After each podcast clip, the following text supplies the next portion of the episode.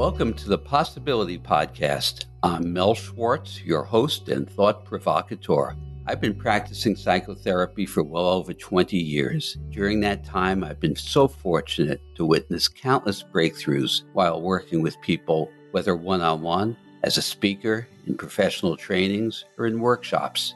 The insights that I've garnered have inspired me to write over a hundred articles and several books, including the companion title to this podcast, The Possibility Principle, which you can find wherever books are sold. On this and every episode, I'll be introducing new ways of thinking, relating, and communicating to help you truly thrive in your life, to reach the possibilities that you may long for. Think of this as a new game plan for living. Thanks for enjoying my emerging community of possibility seekers, and I hope you enjoy the show.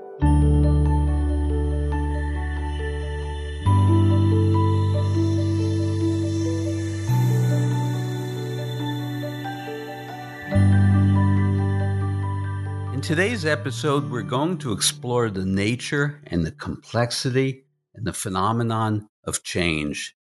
Change is poorly understood but there is a commonly held belief, and that belief is it's hard to change. How did we come to that belief? Why do we struggle with change?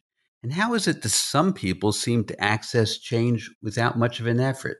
Well, firstly, the belief that it's hard to change is, of course, a self fulfilling prophecy. If you think it's hard, it will be hard. But why do we think of change as hard? I'm reminded of a story to share with you. One evening, many years ago, I was giving a talk on the concept of change, and the gentleman in the audience raised his hand and asked a question, and he was really troubled with my offering that change is accessible and easy. He had quite an attitude about it, and I asked him how he came to his belief the change was hard. He shared with me that based upon his personal life, his childhood experiences, his family of origin, no one changed. So it was his experience that change was hard. I proposed to him that if he had grown up as my sibling in my family and experienced others changing easily, he might have had a different belief. But this notion of change strikes to the core of who we are. I've heard some people say, I know myself so well, or I don't need to change. There's a defensiveness there and a belief or a, a whole way of being that suggests that if you need to change or seek to change, that there's something wrong with you or imperfect with you. You know, the question that people often ask of, do I need therapy? I propose is the wrong question. Would I benefit from therapy? Is an altogether reasonable question, and arguably who couldn't? Over the course of my lifetime, I have engaged in therapy numerous times and found it very helpful. The notion there's nothing wrong with me would have people seek and avoid change. Well, there is nothing wrong with us. The question is do we want to grow? Do we want to evolve? Do we want to learn? Do we want to seek the excitement and the adventure of new experiences, both of ourselves and others? We can seek change for many reasons. We may experience our life with anxiety or depression or fear, and certainly it would make perfect sense to want to change that. Others may be going through life without those challenges, but we want to change some aspect anyway. Change feels exciting, rewarding. Now, conceptually, I propose that we struggle with change because of our operating worldview. For many of my listeners, you've become familiar with the principles of my book, The Possibility Principle. And in that book, I propose that our worldview, our sense of reality, our operating paradigm comes from 17th century thinking, primarily Sir Isaac Newton. So Newton pictured a world and a reality in which change would be hard. That worldview known as mechanism or a machine like universe suggests that everything was comprised of separate inert objects. Now, the key there is the word inert. They were unmoving unless some external force acted upon them and caused them to move. From that worldview, change would be hard. In the early 1900s, or actually around 1920 to 1930, there was a revolutionary new understanding of reality brought forth by quantum physics. And in that new picture of reality, everything was in perpetual movement, flowing. Reality actually was seen as a reality making process. In other words, nothing and no one ever stood still or was inert. Everything was bubbling with movement. I used to be fond of saying, change is the only constant in the universe. I read that and believed it. But when I thought about it, the sentence actually was insufficient. Because you see, the word change suggests that at times something may be static or inert, and then it changes. So the statement change is the only constant doesn't go far enough.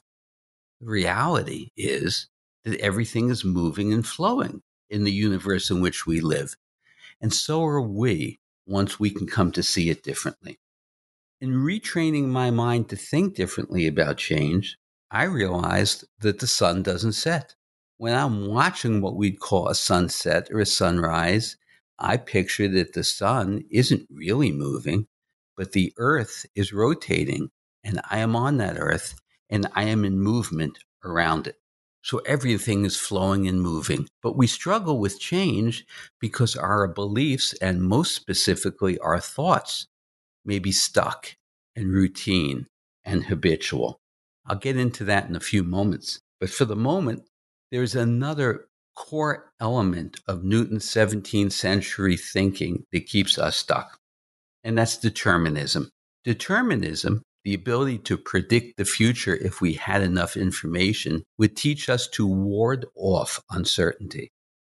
I have shared with you in previous episodes that the avoidance of uncertainty creates anxiety and fear.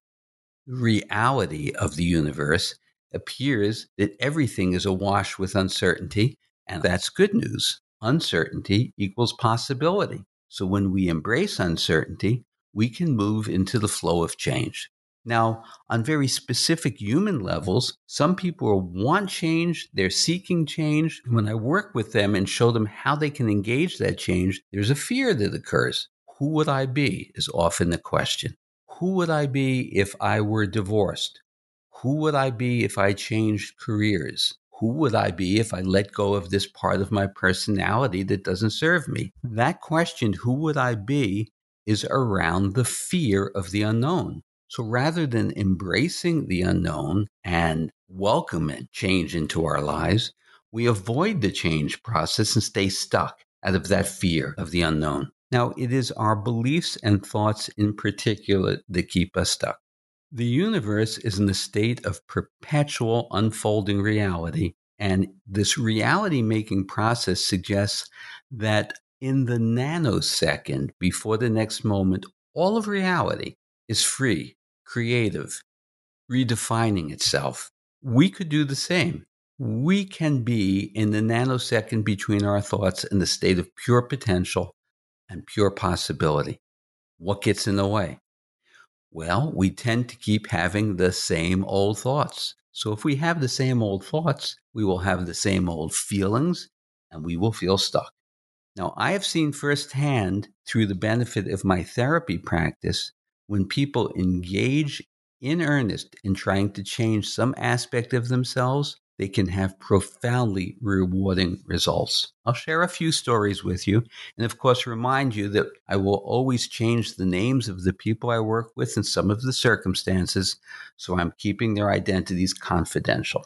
I recall a couple of years ago a middle aged man coming into my office for the first time with his wife. I'll call him Guy.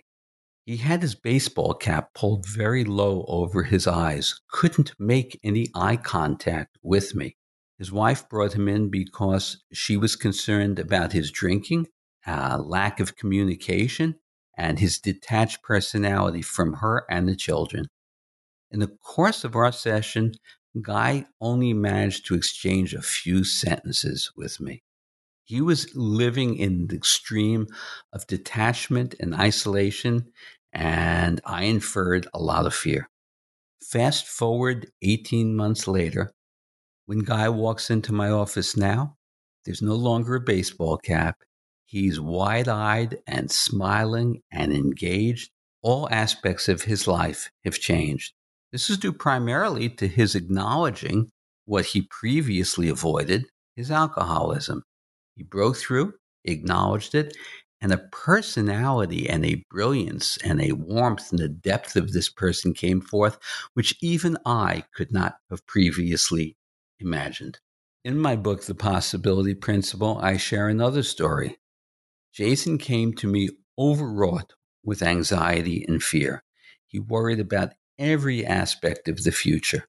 Even though he had a good position in his career, a good job, a loving wife and family, everything was at risk. He would worry. His thoughts, going back to thoughts getting in the way of change, his thoughts overwhelmed him with fear. Would his wife always love him? Would he do well at work? What would be the evaluation of his work?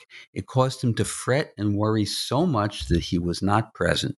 He came in for a session in which his wife joined him on one occasion, and she acknowledged that the relationship was at risk. She loved him, but he was making life unbearable.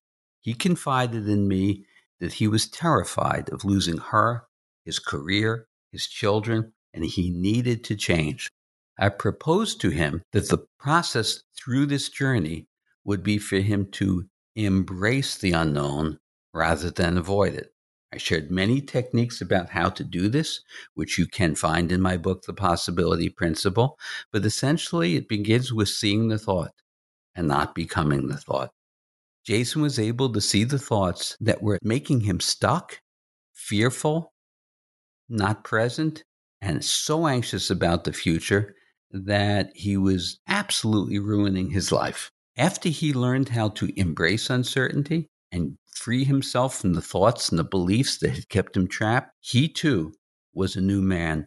He took a break for several months to work on the techniques that I had shared with him, and he came back smiling and said everything was great. Then he added, I'm not the man I used to be. And we smiled. Change allows us to say, I'm not the man or I'm not the woman I used to be.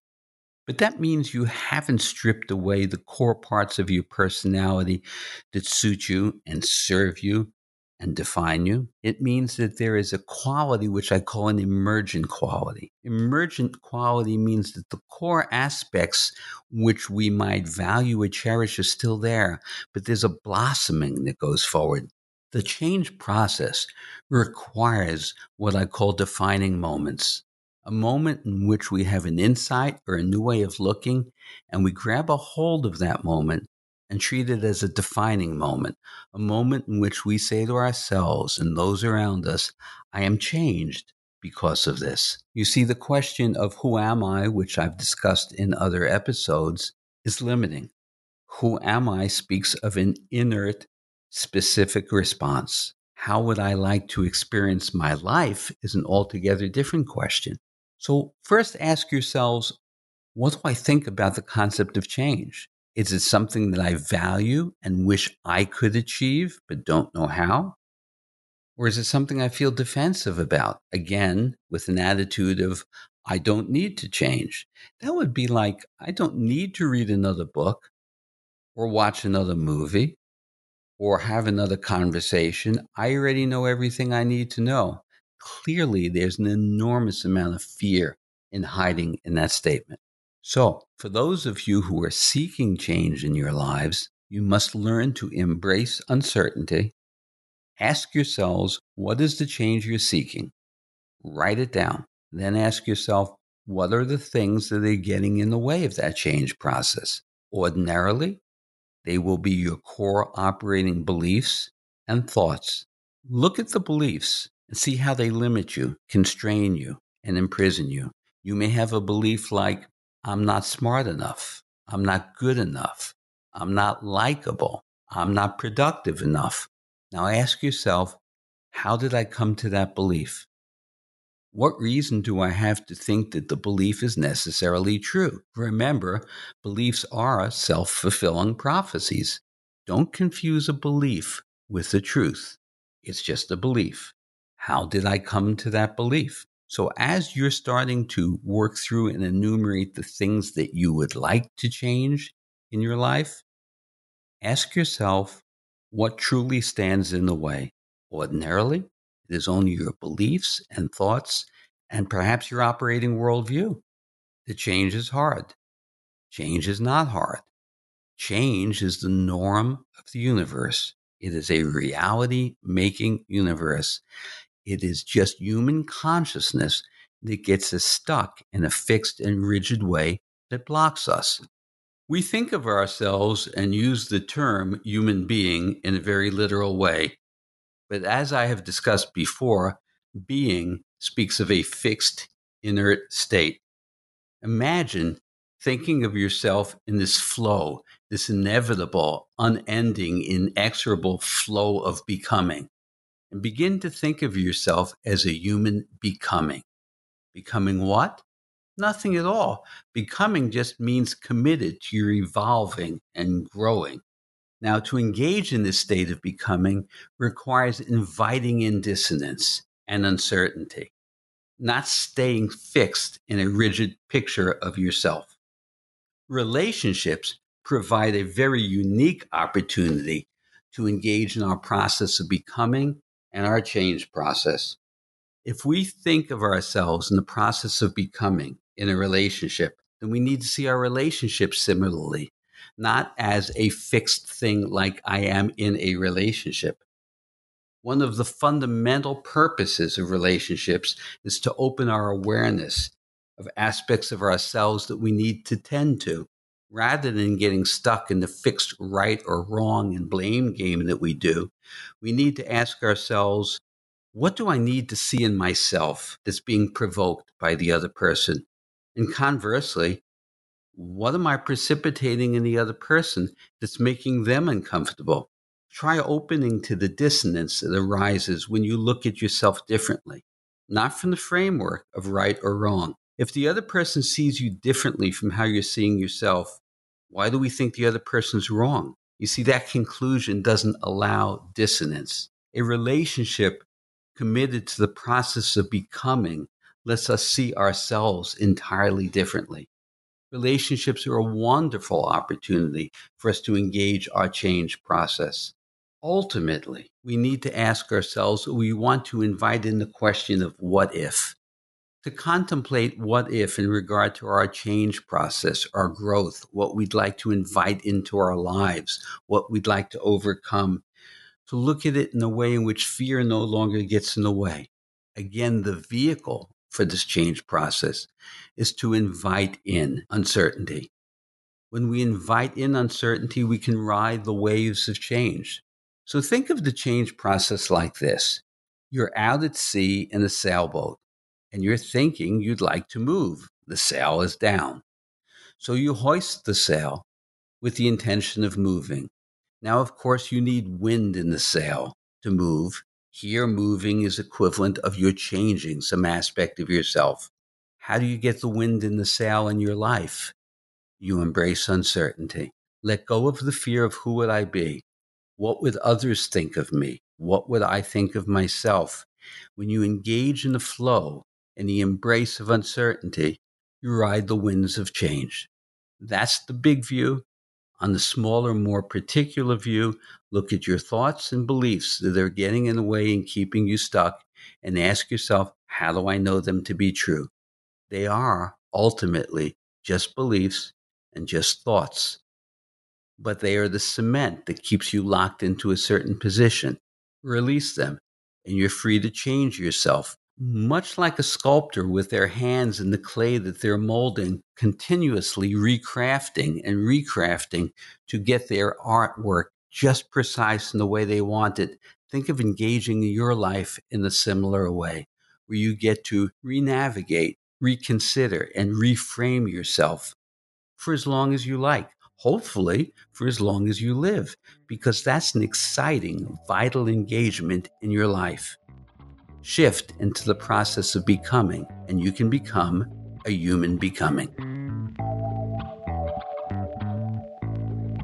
I hope you enjoyed this episode of the Possibility Podcast with me, Mel Schwartz. To learn more about this topic and related subjects, please be sure to check out The Possibility Principle, my book, at thepossibilityprinciple.com. I always welcome and look forward to your feedback. Please leave a comment at the show notes for this episode at melschwartz.com slash podcast or simply send me an email at mel at melschwartz.com. You can also use that email address if you'd like like to be a caller on the future show and have a topic you'd like me to discuss. If you never want to miss an episode, find the Possibility Principle in Apple Podcasts or wherever you listen and be sure to hit that subscribe button. You'll get new episodes as soon as they are released. And if you know anyone who might benefit from the Possibility Podcast, please tell them about the show. Thank you for listening, and until next time, have a great day and keep summoning up those new possibilities.